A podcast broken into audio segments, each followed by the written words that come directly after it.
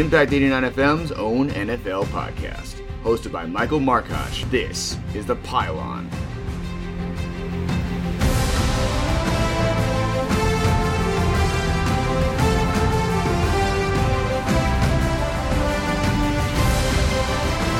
Championship Sunday is upon us, and we're ready for it right here on The Pylon. Welcome in, everybody. I'm your host, Michael Markoch. This is Impact 89 FM's own NFL podcast. I'm, of course, joined by my co-host, Jay DeCoster, as always, and two special guests this week. That's kind of unheard of here in recent times at Pylon. Manny Patel unable to make it as we had to kind of shift around the schedule this week, but nonetheless, so excited for everyone that we have on, of course. Jack Latterman, who was on with us last week. You guys know him. You guys love him. He's back. You didn't have a good week on the picks last week, Jack. I might have to add. Yeah, that was not good. Not good whatsoever. The Giants pick was just wrong. I think Jay was on that too, right? Yeah, yep. Unfortunately. That was just not great. A brutal one. And the Jags one really frustrated me. If you would have told me that Mahomes got hurt, I would have taken him again. So that one really made me mad, and the Bills. What were your thoughts when Mahomes does get hurt, and you know you have the Jags? Well, I was like, obviously you're not happy, you're not rooting for it, but like I was like, this is their chance, yeah. And I didn't think he was coming back in, to be honest, yeah. Or if he was not going to move well. But it was also like we all knew that was going to happen, kind of. Like, Mahomes comes in with one leg and he still wins the game. So I don't know. Yeah, that was surprising. I mean, like when I saw Mahomes go to the locker room and he was like. He was frustrated. I was like, "Oh no!" I mean, for you, Michael, it was some PTSD for you with Chad Henne, who actually did a pretty solid job. We're gonna get into all the games here in just a second. First, I want to make sure we introduce Grey Skudlarick. Is it? Yeah. Yep. Skudlarick. Very nice to meet you. Very fresh and new here at Impact. Really glad we got you on the show this week. Can you just tell us a little bit about yourself, and more importantly, what is your team allegiance in the NFL? So I'm a junior here at MSU. Just kind of like you said, new to the station, so really excited to get working with it, and huge Detroit Lions fan. Okay, so yeah, that's usually Manny Patel is our resident Lions fan on the show. Jay and Jack are both Bears fans. They're done. Of course, as I'm wearing here in the studio, I'm a Cleveland Browns fan, so we kind of have a nice wide variety, and all of the guests that we tend to bring on. Just different allegiances all over the place. So really cool to get some different perspective. Welcome to the show, Gray. So, again, as I mentioned, this is Championship Week, Championship Sunday, just 2 days away. Of course, we're recording on Friday, January 27th. And let's get right into the game that we were already just talking about. Let's start with the first game from last Saturday, as we're going to do. We're going to get into the championship games later, break those down kind of one by one, but let's start by recapping the week that was the divisional round. Chiefs-Jaguars, Chiefs win it 27-20. Obviously, Mahomes gets hurt. Chad Henne comes in, leads an incredible, 98-yard drive or something like that. Gets the Chiefs in the end zone. They end up winning by 7. As we mentioned, Jack did pick the Jaguars last week to pull the upset. Didn't happen. Jay, let's just kick it back to you, and I'll let you just continue going. Yeah, no, I mean, with Mahomes getting hurt, everyone's like, oh no, the Jags actually might have a chance in this game. But Chad Henne did a pretty solid job for the time being. I guess he's a serviceable backup. The stats don't really tell that otherwise, but no, he looked pretty solid out there. And then, Mahomes comes back, and he obviously did not look 100%. I think there was a play that Chris Collinsworth was talking about. He had a wide open lane to run, and he said he just threw the ball. I think it was a 5-yard completion, so definitely wasn't 100% with that high ankle sprain. But yeah, the Jaguars had a couple chances there, but the Chiefs. Look, with that high ankle sprain, it's gonna be. I don't know. I still think the Chiefs are the team to beat, but with that high ankle sprain, that comes into question just a little bit. So it's good for the Chiefs to, just come out of that game with a win. So. Yeah, like you said, great drive by Chad Henne. Think the Chiefs are still the team to beat. I would take them in a hypothetical Super Bowl matchup over the Eagles any day of the week, probably. I just think it's probably a deeper team. But yeah, really excited for Chiefs Bengals this week. I think that's going to be a really tough environment for the Bengals to go in and maybe get a win, but we'll see. Two great quarterbacks, so it's going to be a great offensive matchup.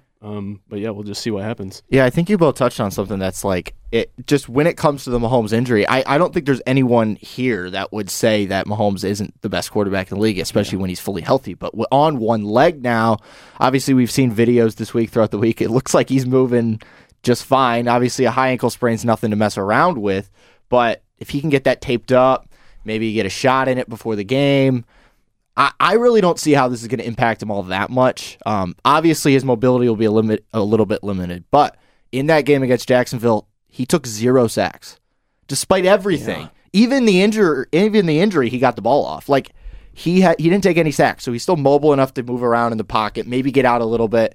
And I mean, Mahomes needs the smallest window in the world, and he's going to be able to fit it through there. So I don't think this injury is going to play as much of a factor as most people think. It may neutralize Mahomes a little bit more, but at the end of the day, I think his talent still kind of rises above the rest. I just wanted to add, Jamal Agnew fumbled at the 9-yard line in the fourth quarter, and then Jags D got a 3-and-out, and Lawrence threw a pick on the next drive at the 50. That, I think, two things. One, the Jaguars really did have a shot in this game towards the end. And two, some credit is due to the Chiefs' defense, I think. They really stepped it up. And offensive line. Like you said, he didn't take a sack. One-leg quarterback doesn't take a sack. I think some credit obviously goes to Mahomes for getting the ball out fast, but also the offensive line, much improved. Remember 2 years ago, or three, however many years ago, people were saying that was the only reason that they weren't the best team by a long shot. So I think their offensive line's really improved, and it shows. Yeah, I've always said that coaching definitely matters in the NFL, especially assistant coaches. Mm-hmm. So, kind of going back to the whole Mahomes thing, even not at full mobility, he's still able to make those plays, and that goes a lot to say, what Eric Bieniemy does with that offense. He's able to scheme guys like Travis Kelce open. So Mahomes just has open lanes to throw to all the time, regardless of if he can scramble out of the pocket or not. So I think I think that's going to play a huge part. It obviously did last week, and I think it'll play a huge part this week too. So, I mean, you hit on it with Travis Kelce, and I may be jumping the gun here a little bit because we're not at our player shout-outs of the week yet, but my goodness, Travis Kelce. I have a saying on this show that Mahomes and Travis Kelce are Thanos because they are inevitable. And 14 catches for 98 yards, one catch away from an all-time record in the postseason. Dude is always open. I don't know why teams just don't cover this guy. Maybe they're trying. Maybe he's that good. I don't know. But, my goodness. He's going to go down as one of the best tight ends of all time. Easy. There's no doubt about that. The guy will always find the end zone. He's automatically a 1,400-yard, 10-touchdown tight end for you, every year for drafting him in fantasy. So, I mean, he's a first-round pick in fantasy every year. He should be. The best tight end, in the last... I mean, Gronk is one of them, but Kelsey's... Kelce is the best we've seen since prime Gronk, I would say. I agree. Gronk at his peak was about as good as this Kelce is right now. But let's talk about the Jaguars a little bit. I do want to kind of get into the other side. Obviously, there was another team that did play in that game, and they played admirably. They didn't play badly at all. As you mentioned, they definitely had a chance to win there at the very end on that last drive before the Agnew fumble. What were your guys' takeaways from Jacksonville? Does this feel like a team that you feel like is going to be back next year, or do you feel like this could be more of a one-hit wonder? I do, because look at the rest of that division. The Colts are in a rebuild. The Texans are going absolutely nowhere, and the Titans have a quarterback problem. They do have a quarterback problem, and they're going to have some cap issues, I believe, and they got to re-sign some guys. So, the Jaguars, they're in a great position with a quarterback on his rookie deal, a good defense in its prime with Josh Allen, those guys, and you got Travis Etienne and Christian Kirk, and you have Calvin Ridley coming in next year. So, yeah, I like the Jags to repeat as division champs next year. So they're definitely back next year. Yeah, I definitely agree with that. I think the job that Doug Peterson did this year kind of obviously is night and day difference from what Urban Meyer did last year, especially working with Trevor Lawrence. I mean, he's the best prospect that the NFL may have seen since Andrew Luck. So there's obviously talent there on both sides of the ball. Christian Kirk coming in made obviously a huge impact on the offensive side of the ball. And like you said, there's a lot of cap issues with the Titans. I mean, they're going to they've got a lot of decisions to make. I'm not really totally sure of Derrick Henry's contract situation, but the focal point, he's the focal point of that offense. I mean, there's quarterback issues, there's issues with the wide receiver core. Guys like Taylor Lewan on that offensive line, they are going to have to figure out something to do with him. So I think there's issues, and definitely with the other two teams in division, just massive rebuilds and looking for quarterbacks with top five picks in the draft. So I think the Jags are in a pretty good position. So, yeah, I agree. They also, I think people were a little bit surprised when they brought in all these weapons. Mm-hmm. It was kind of like the guys no one wanted, sort of like Zay Jones. People were like, he's fine, but not great. Evan Ingram, same thing. People thought he was a huge bust. And Kirk, and then like you said, Ridley. I think they, top to bottom, are going to have probably a top two or three receiver core in the entire NFL with Etienne. I mean, they're fourth and fifth.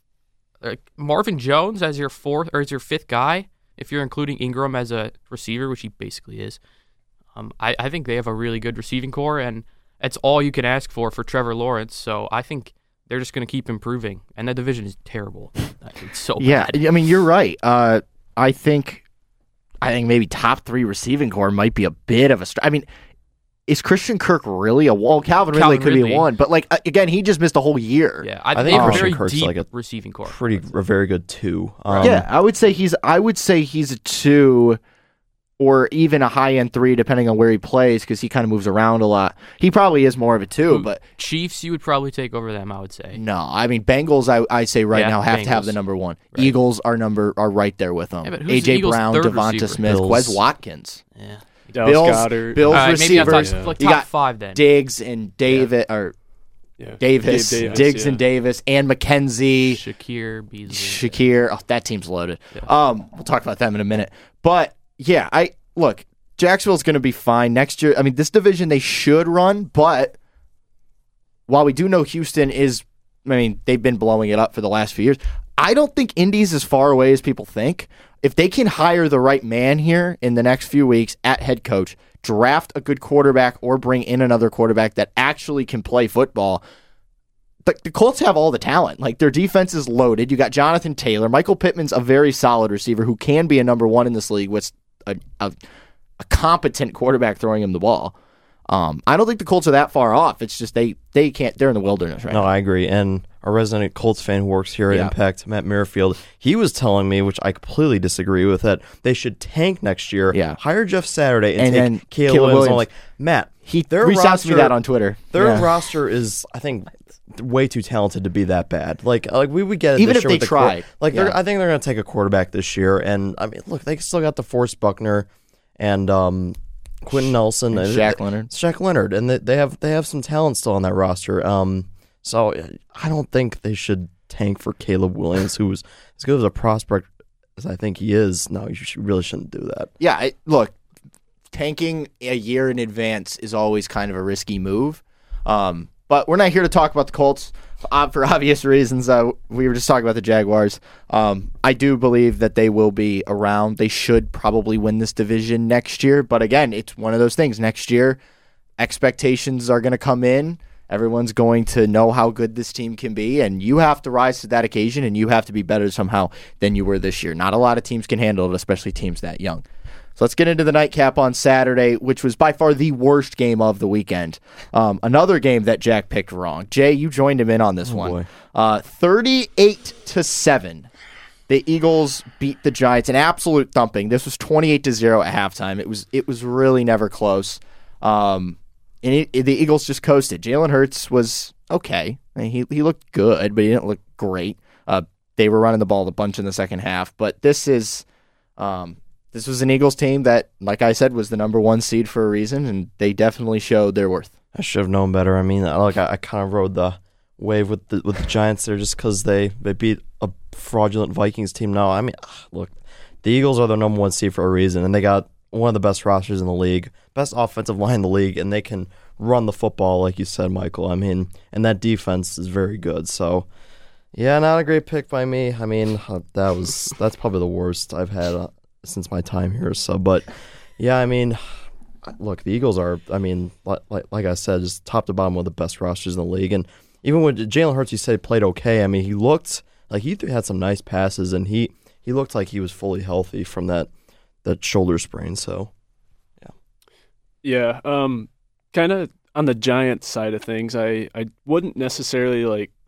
I mean, yeah, they got ran out of Philly on Saturday night, but they had a great year. I think Brian Daboll coming in kind of really reinforced that offense behind what Joe Judge wasn't able to do. And that kind of led to Daniel Jones, like, oh, is he a bust? This whole conversation about him. But I think he showed flashes of the fact that he might be the guy for the foreseeable future for them. So I think they're going to be a good team. I mean, this division is obviously loaded, definitely with the Cowboys, the Eagles, obviously. But I think that they can be a playoff team for the next 3-4 years maybe. So I wouldn't necessarily rule them out like at all. So I think they can definitely come back from this. But the Eagles are legit. I wasn't necessarily sold on them the first couple weeks of the season, especially watching them play in Detroit the first week. But they're good. So yeah, enough said. Yeah. Daniel Jones' QBR was 11. They only ran Saquon 9 times, which you could just say, okay, that's because they were losing, but these stats just don't make much sense to me. Slayton had 1 catch. Hodgins had 1 catch. So what? They were losing the whole game. It was just strange to me. They got nothing going. No, and nothing. You would think when they're down that much, they would, you know, like Eagles dropping a little garbage time. Yeah, some garbage time points. They just suffocated them. Yeah, it was... Like Jay said, that was absolutely my most poor pick ever. But it really just shows, I think, top to bottom how good the Eagles are. Mm-hmm. Yeah, and I think something that I underestimated, and maybe I did as well, the Eagles' defense is nasty. And I said it last week, but this team just flies all over the field. Their pass rush is ridiculous. They can get home with 4 anytime they want. They could probably get home with 3 if they wanted. Their secondary is incredible. Of course, you got Darius Slay on the outside. Even the linebackers are just really stepping up. I mean, they suffocated this team. I mean, you hit on it, Jack. I mean, even in garbage time, when you would think maybe just sit back and prevent, let the Giants run some clock, get some chump change. I mean, no. It was just foot on their neck, and they just stepped right on it. That was as impressive of a playoff performance as I've seen in years. I mean, it was just a full-on domination. Yeah, especially against the NFC's rival. I mean, that was, like, it wasn't even close from the beginning to the end. And, I think we'll talk about the NFC Championship, but that's going to be a very tough test for the Niners. Mm-hmm. I mean, at home, with that roster, that's going to be really tough. So. Yeah, obviously we're going to get into the championship games here in a second. Eagles, not 49ers. I cannot wait. That game's going to be insane. But I want to go back to your point, Jack, about Barkley. 9 carries, and get this, he was averaging 6.8 yards a clip, so that's almost 7 yards a carry. I don't know why in the first half, even when you're down 14-0, even 21-0, and it's still early, why you can't run the football. They just ignored it. They dropped Daniel Jones back 27 times. The Giants didn't even run that many plays. They were just 3 and out. And their defense, I don't think, played all that horribly. It's just their offense couldn't stay on the field at all. They kept giving the Eagles opportunities. Saquon Barkley averaged 7 yards per run. Like, that's very good. And they just went away from it. It just disappeared. Daniel Jones ran 6 times for 24 yards, a long of 9. But overall, just like I said, just complete and utter domination by Philly. I mean, this was Jalen Hurts. Like I said, he played fine. He was 16 of 24, 154, 2 touchdowns. You know, rating of 112. Like, that's good. He didn't make any mistakes, but he didn't like do anything special. They just dominated the line of scrimmage and all around. I mean, that was.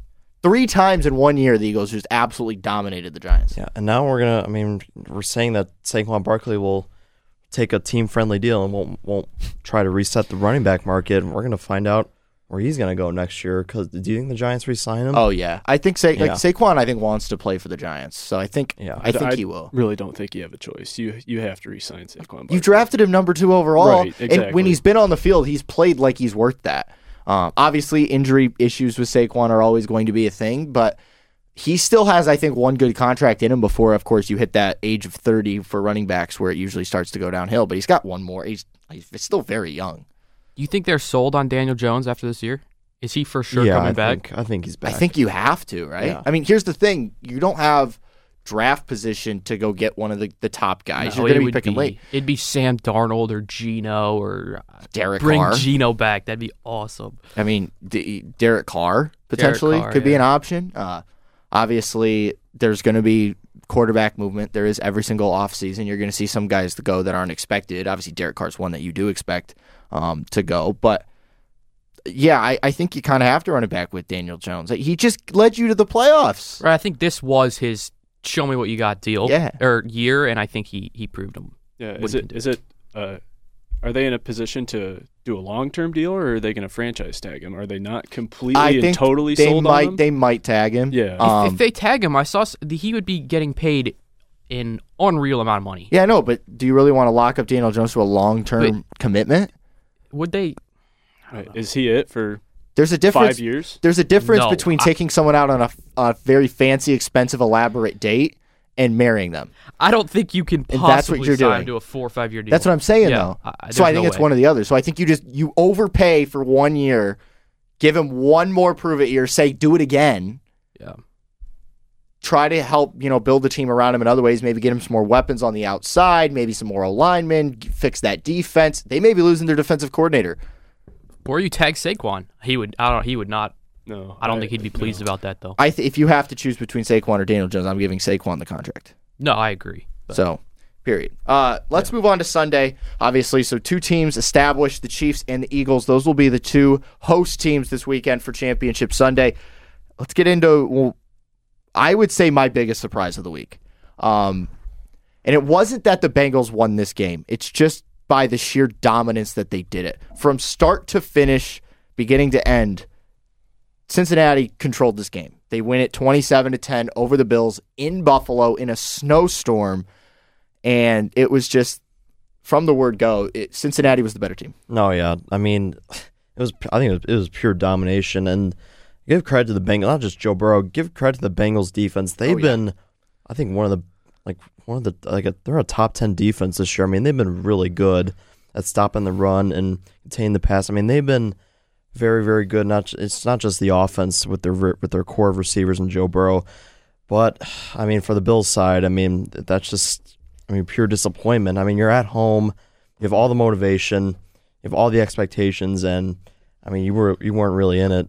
I mean, for the entire second half, you weren't really in it, and.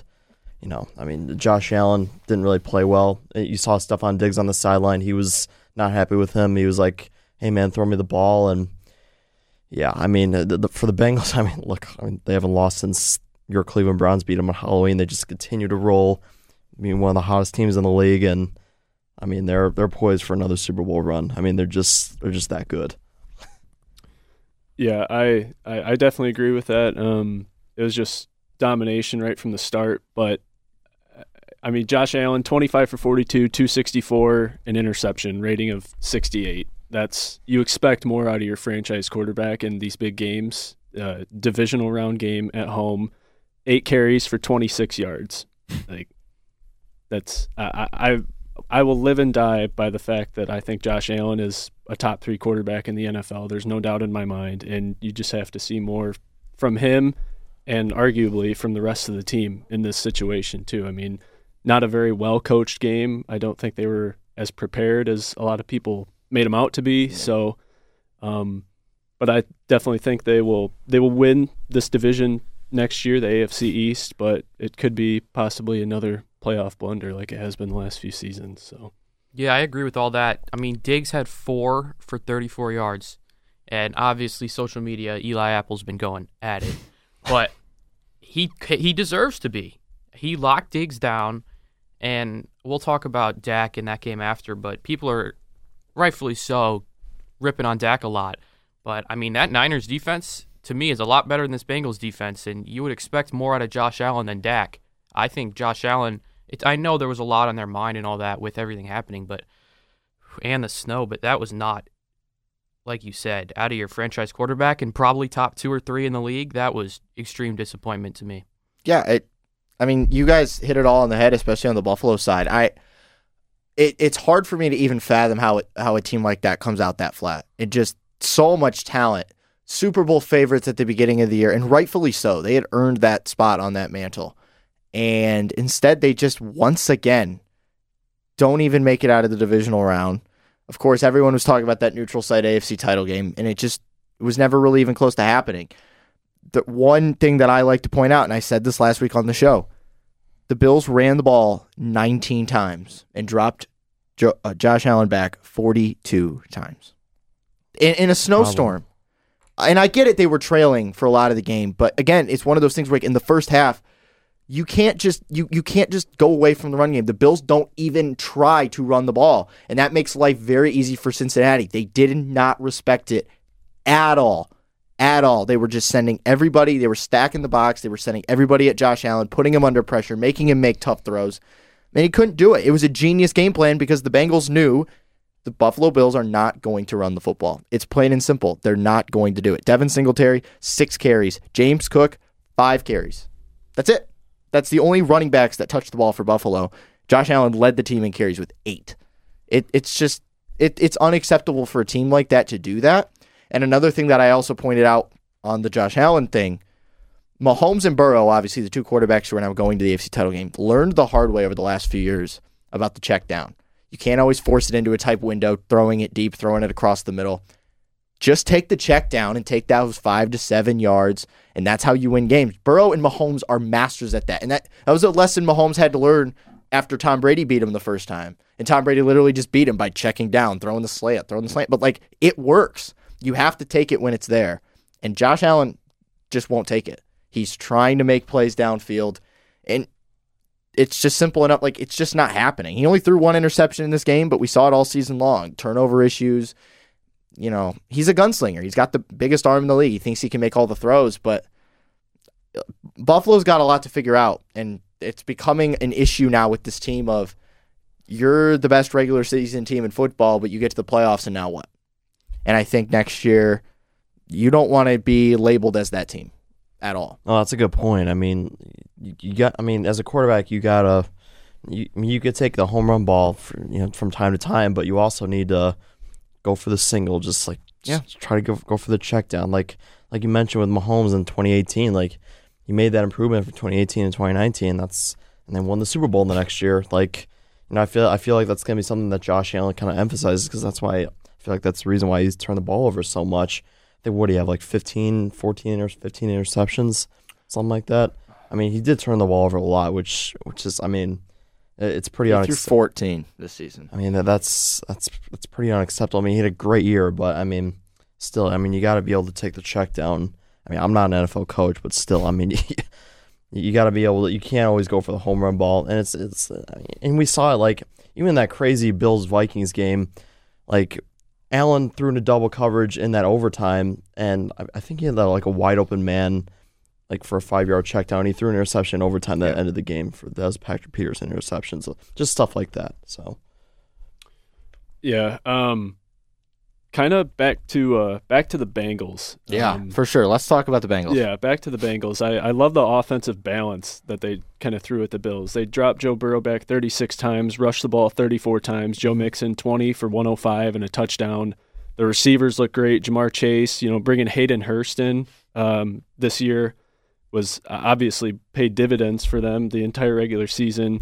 Samaje Perine out of the backfield, throwing to him a little bit. T. Higgins kind of got in it, so I definitely think this Bengals team shows a lot of balance in their offense. And like you said, Joe Burrow with learning the check down has definitely improved not only his game personally, but the Bengals offense as a whole. So I think they've got a really good shot to go into Arrowhead and win on Sunday. But I mean, yeah, I think Cincinnati is as good of a team as you're going to see in this league.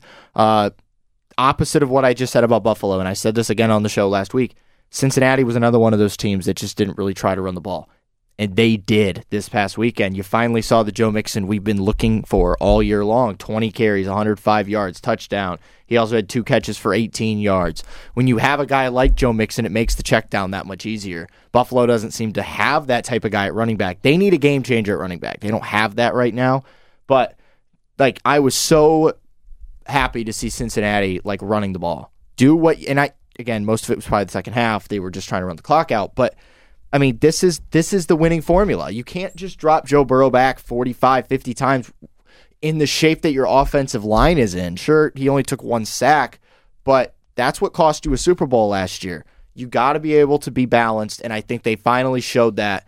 And, you know, it makes life so much easier for this offense, and they looked the part. They looked really good. Yeah, I mean, Joe Burrow, I mean, he's the guy for the next 10 to 15 years. I mean, and like I said, with that defense, I mean, they played really well. Yeah. And, I mean, look, I mean, we'll talk about the picks, but, look, I think they got a really good chance because of Mahomes' ankle. I mean, and the fact that the Bengals just own the Chiefs. I think Burrow's 3-0 against Mahomes. Is that correct? Yeah. 3-0 twice. Yeah. No, twice in Cincinnati, once in Arrowhead. So, yeah. But, yeah, so it'll be Cincinnati at Kansas City for the AFC title game. We're going to preview that game here in just a little bit, but we got one more game to recap from last weekend, the final game of the weekend on Sunday. I won't lie, I missed the first half of this game coming back from Bloomington, but Cowboys at the 49ers, a game I think for most of the time people thought the Cowboys were going to win, and then Brock Purdy goes on a touchdown drive. Leads the Niners to victory. 19-12, they survive the Cowboys. Ugly game. Ugly win for San Francisco. I'm sure they'll take it. But 49ers advance.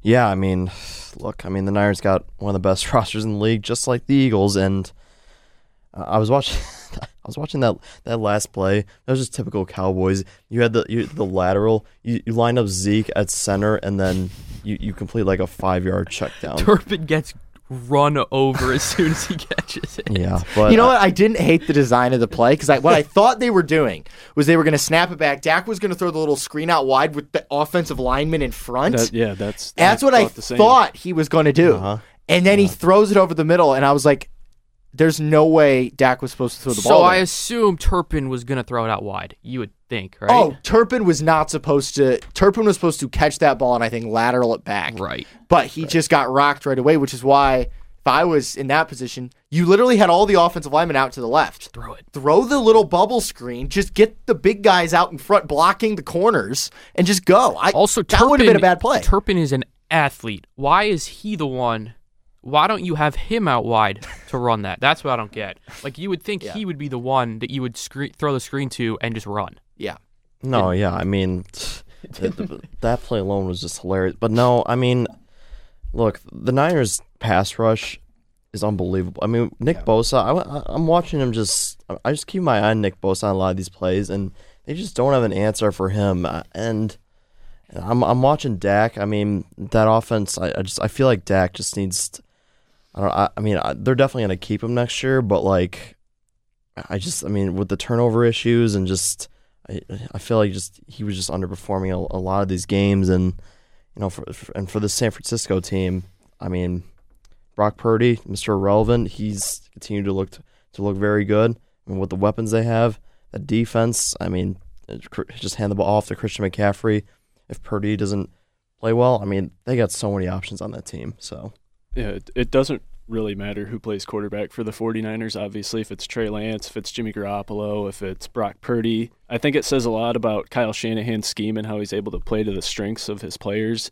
He's able to kind of scheme, whether it's Christian McCaffrey, Deebo Samuel. He uses George Kittle a lot. And I think that offense, regardless of who is playing quarterback, is probably a top 2 to 3 offense in the NFL. There's no doubt in my mind. And it goes the same for the defense. Obviously, you mentioned the pass rush, and it was just way too much for the Cowboys. I mean, Dak and his turnover issues were the main thing that I think kind of plagued this offense all season, and it came to the forefront in the playoffs. So, yeah, Christian McCaffrey only averaged 3.5 yards a carry. So the fact that they could still win a game with that, I thought was impressive. I think huge shout out to Fred Warner, had 9 tackles and an interception, and that pick was pretty pivotal, I thought. And also, for the brand, Robbie Gould, 4 for 4 field goals. They would have lost that game if he wasn't kicking well. And Mitch Wisnowski, 2 inside the 20. Big punter had a shout out punters. Had a great game. Seriously, he had a great game. Also, we never even mentioned this. Brett Maher got his first extra point blocked. Yes. Oh, and did you see? But even before it got that was a shame. Like, it was going 30 yards wide. The ball was like it wasn't. It didn't even look good coming off. I didn't see the kick, obviously, because I wasn't watching the game at the time. I heard about it. I'm getting texts from my dad. He's like, you won't even believe this. He's like, the kick got blocked. I feel bad for the guy. I mean, he went and made two field goals after. Yeah. Oh, and he made that huge one from what was like 45 out, just absolutely piped it. So just for the good memes. For him. It's just, the dude can't make an extra point. No, it's just because I laughed because that wasn't even just because of the block, but just because the way it looked off of his foot, like that was going into the stands. I think it was Greg Olsen announcing, or I think it was Olsen, and he was like, I'm glad that got blocked because I think that thing may have it may have gone left of the pylon. He made a comment that was awesome. I just have to shout that out. You know, I do at some point I start feeling a little bad for him because he made two big time field goals, but man, the dude he's got the worst extra point luck in the game. And that those are critical points because if he makes that extra point, changes the game just a little bit. But nonetheless, talk about the Niners. Again, it was a sloppy game for them. I don't think this was anywhere near their best performance. They looked a lot better in the wild card round. Brock Purdy was not great. QBR of 53, rating of 87. It wasn't his best game, but he was able to get the job done, didn't make any mistakes with the football. The receivers were able to do their thing. That catch by George Kittle on the touchdown drive where he juggles it, four times and then catches it. That was the most George Kittle thing I've ever seen. Oh, yeah. Dude. He's the only tight end, I think, in the league who makes that catch. Kittle is awesome. I don't know if you guys saw the post game. He was like, yeah, I just did that to make the game dramatic, to get ratings up. And then he giggled at the end. He was like, ah! It was so funny. He's playing loose, and that's why he's one of the best. Exactly. He's so awesome. Yeah. So just overall, Kittle, Samuel did their thing. McCaffrey did his. Not his best game by any stretch either. He ended up scoring the winning touchdown. But, that defense, for this entire game, I think both sides, you might have seen the best two defenses in football. It was just an absolute slobber knocker, as they like to say. It really didn't feel like either team was going to make it to 10 points. It was just back and forth and back and forth. Actually, as I'm looking through this, Ezekiel Elliott got a solo tackle. Oh, nice. That's his resume, so there you go. I think it was on the interception. But nonetheless, so did Robbie Gould, actually. But nonetheless, San Francisco, I've said it many times, I think this is the best team left in the field overall. At their best, I don't think there's a single team that beats this team, even with Brock Purdy at quarterback. Obviously, there's the talk about Garoppolo potentially being healthy enough. Shanahan shut all that down, said they're rolling with Brock Purdy, but it's a fun team, man, and it's a prototypical San Francisco team, especially under Kyle Shanahan. They're just going to beat you to death in the run game, and you just ask the quarterback not to make any mistakes and let your defense do the rest. No, yeah, I'm still torn on this game against the Eagles, but like you said, Michael, they got top to bottom the best roster in football, one of the hottest teams in football, and they can go to so many guys. Like I said, if Brock Purdy isn't playing well, just hand the ball off to McCaffrey, just dump it off to Deebo Samuel or throw to George Kittle. It's unfair how many weapons they have and that defense. Fred Warner, one of the best linebackers in football.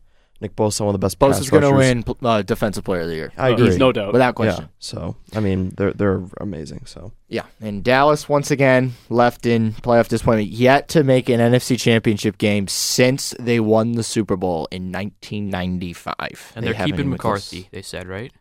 He hasn't been fired yet. I'm pretty sure Jerry Jones came out and said he shut all those down. Yeah, even though before the season he gave him the ultimatum of you either make the title game or I'm firing you. And nonetheless, Jerry Jones turns back on his word once again.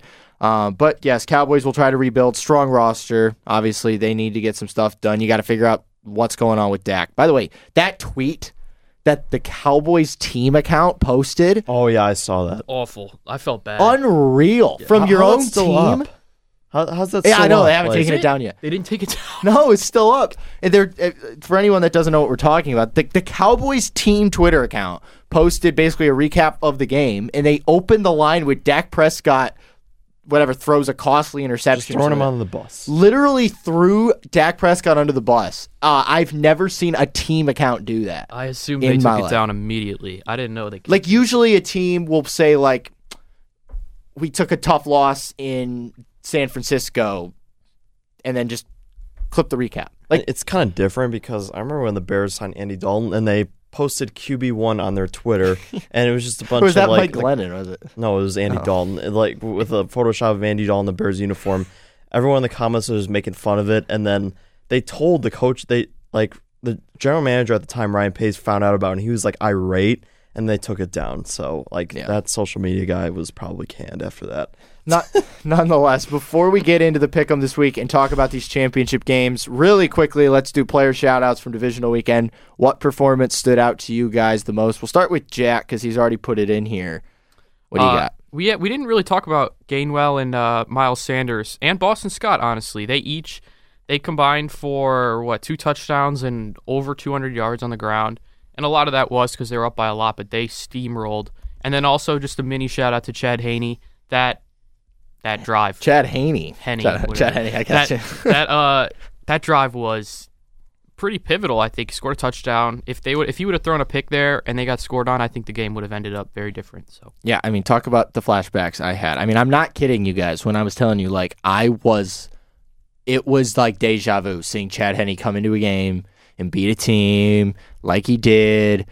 And the Browns didn't even give up a touchdown to Chad Henne a few years ago. They just let him run for 19 yards on 3rd and 20. Scramble, Chad Henne. I'm still not over it, but nonetheless, what do you guys got for shout-outs of the week? I got Travis Kelce. I mean, he's just – he's always open. As Stanford Steve likes to say on ESPN SportsCenter, tight end's always open, and that's Travis Kelce because he's otherworldly. I mean, he's something else. And on the defensive side, I'm going to go with who's the guy that covered Diggs? Eli Apple. I won't go with Eli Apple. I think he did a really nice job on Diggs. Even, I don't like his trash talking on Twitter, but I think he did a really nice job on Stefon Diggs, so I'm going to go with Eli Apple there. So, yeah, I from an offensive standpoint, I like to see teams throw the ball more than run the ball. But Joe Mixon, 20 carries for 105 and a touchdown. I mean, obviously it does prove how much you need to be able to have a very balanced offensive attack, and he was definitely able to. We saw pretty much what he's there to do, and he proved it on the biggest stage. So, definitely shout out to Joe Mixon. I'm going back to the Chiefs with mine, the running back, Isaiah Pacheco. Phenomenal game. This is the best running back the Chiefs have probably had since they've had Mahomes. 12 carries, 95 yards. Didn't get in the end zone, almost did on that one score where he just went out before the pylon. And then he also had 1 catch for 6 yards, but he was a big piece, especially in that second half, trying to help run the game out, especially with Patrick Mahomes not being able to use his legs. I thought Isaiah Pacheco really stepped up in a big spot, especially for a rookie, and helped the Chiefs win that game. So those are the shout-outs of the week for the divisional round. It's time, ladies and gentlemen, for the championship weekend pick'em. Let's update the standings before we get into it. Last week, Jay is still in front. He got 3 out of 4 correct. That was a total of 12 points. He leads the way with 24 points. I'm in second. Actually, I'm tied for second with Manit at 22 points. Manit had a perfect week last week. Got all 4 right. Got back into the thick of things. And Jack, you kind of messed it up for everyone else here. Obviously, the special guests are playing against us 3 hosts. Jack went 1 for 4. The only one he got right was the 49ers. And he has his team in the basement with 10 points out of second place. Yeah. Not proud of it. I'm not proud. And as far as I know, you're going to turn the mantle over to Gray this week. Yeah, I'm going to make the picks just for fun. And obviously you can make your picks for fun. I'm not letting them count. But Gray's picks will be the ones on the line this week for championship weekend. 8 points a pick this week for a total of 16, as it is every single week. So it's not over. at all. Plus, next the Super Bowl is going to be a 16-point pick. So that's the beauty of the playoff pick'em. Fewer games, but we give you more opportunities. Let's start with the first game on Sunday. It will be the NFC Championship game, the San Francisco 49ers in Philadelphia to take on the Eagles. Who goes to the Super Bowl out of the NFC and why? Jay has to go first. I have the Philadelphia Eagles in a pretty close game. I think mainly just because they're at home. San Francisco's traveling across the country. It's going to be tough to pull out a win there, in my opinion. Traveling across the country. And look, I mean, the Niners have a very good roster, but so do the Eagles. I mean, Jalen Hurts looks like he's back to almost 100% form.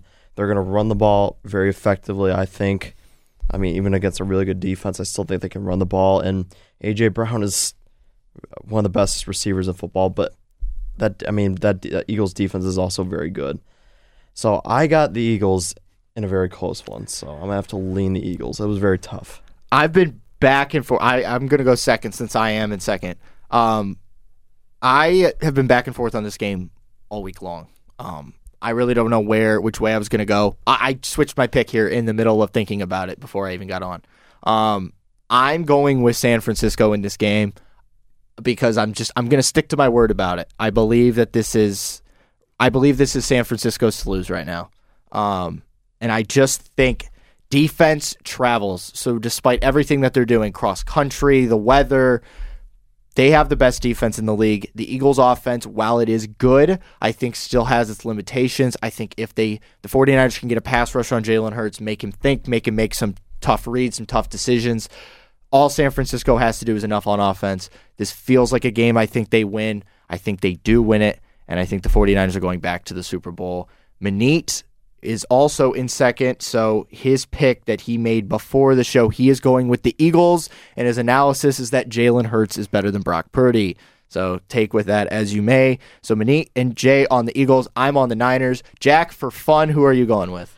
I'm going with the Niners purely because I think they're easy to root for. Kittle's awesome. And to see Brock Purdy win a Super Bowl, not thinking it's going to happen, but that would be so sick. So yeah, I'm just rooting for them, so I'm picking them. And finally, Gray, you're up. Yeah, I was kind of just flip-flopping the entire week. Was originally thinking Eagles, but I'm thinking I'm going to go with the 49ers. And it's purely going to come down to coaching. I believe that Kyle Shanahan is a better coach than Nick Sirianni, top to bottom. It's going to be a tough environment, definitely, but I think Shanahan's offense is just going to overwhelm this Eagles defense a little too much. So I'm going Niners in a very close game. 3 on the Niners, 2 on the Eagles. Should be a phenomenal game. I think this game has game of the year type potential. I think it's going to be an absolute phenomenal game in Philadelphia with the trip to the Super Bowl on the line. So with that, let's move on to the AFC title game, which will be the late game on Sunday. Rematch of last year's AFC title game, Cincinnati Bengals at the Kansas City Chiefs. Obviously, everyone knows what happened last year. Chiefs took a 21-3 lead. Joe Burrow comes all the way back, wins it in overtime for the Bengals.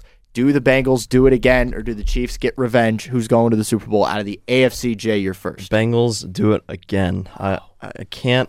Last year, I completely regret picking. I think I picked against the Bengals on this show almost every week. I'm not doing it again this time. I mean, the Bengals are just the hottest team in football. I mean, it's not like I said. I keep saying this, but the defense is going to be a problem for Patrick Mahomes, and he's not 100% healthy. Everyone's saying he is Superman for playing in this game. We don't know how effective he's going to be. That high ankle sprains take a while to heal, and maybe they inject him with some painkillers.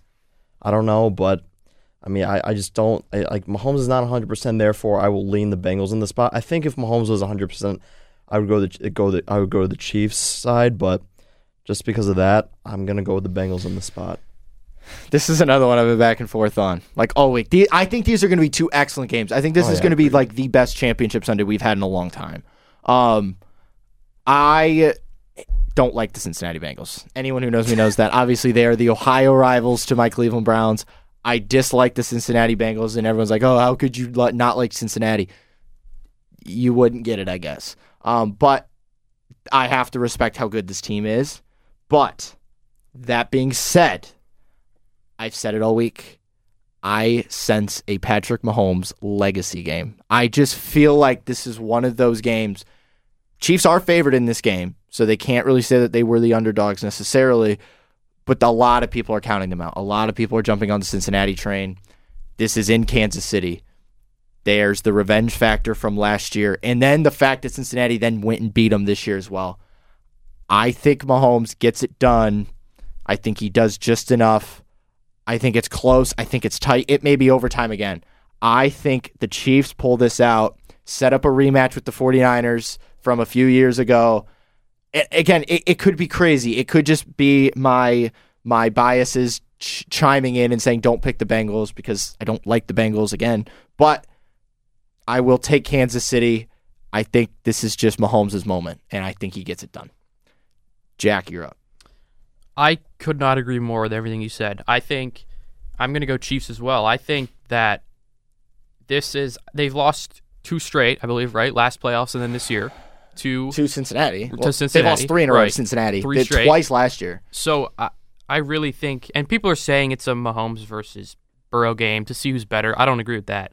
But I think the Chiefs defense is really good, and I think they step it up, and I agree that it's going to be a really close game. I think both these games are going to be awesome games. I hope so too, but I'm going to go Chiefs too, and I'm also a little bit of a Steelers fan, so I kind of hate the Bengals as well. But yeah, before we get to Gray, Manit is going with the Chiefs, and once again his analysis is that Mahomes is better than Joe Burrow. Thanks, Manit.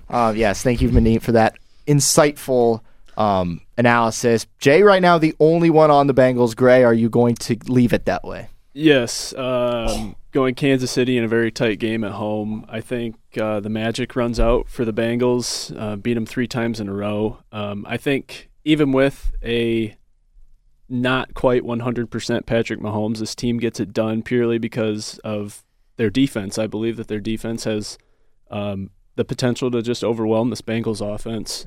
Mm-hmm. I think Steve Spagnuolo could be one of the best defensive coordinators in the NFL, so I think that he's a great adjuster, and he's going to adjust for whatever the Bengals can throw at him. And I think the Chiefs, it comes down to home field advantage too. Home field in the playoffs is obviously an extreme advantage. So I'm going Chiefs in a very tight game. Yeah, I think this game's going to be phenomenal. I could see it going either way. I'm surprised only one person is taking the Bengals, and that is obviously Jay. Make a break for me if I'm right on both. I mean, dude, Jay and I have disagreed on both games, so this is basically it right here. Unless we split. In that case, it's kind of lame. But 49ers, Eagles, Bengals, Chiefs. I know we're all going to be watching. I hope that you all enjoy watching as well. Championship Sunday, one of the best days of the entire year. And then obviously 2 weeks from now will be the Super Bowl. Next week on the Pylon, we will recap these championship games and get into some other stuff. We will save the Super Bowl preview for Super Bowl week. So next week will not be a Super Bowl show, but we will still have an episode right here on the Pylon for you. And that's going to do it for us today, though, for championship week. I'm, of course, been your host, Michael Markoch, along with my co-host, Jay DeCoster, Jack Latterman, and our special guest today, Grey Skudlarick. Thank you all for tuning in. Have a great rest of your day and have a phenomenal championship weekend. We'll see you all next week.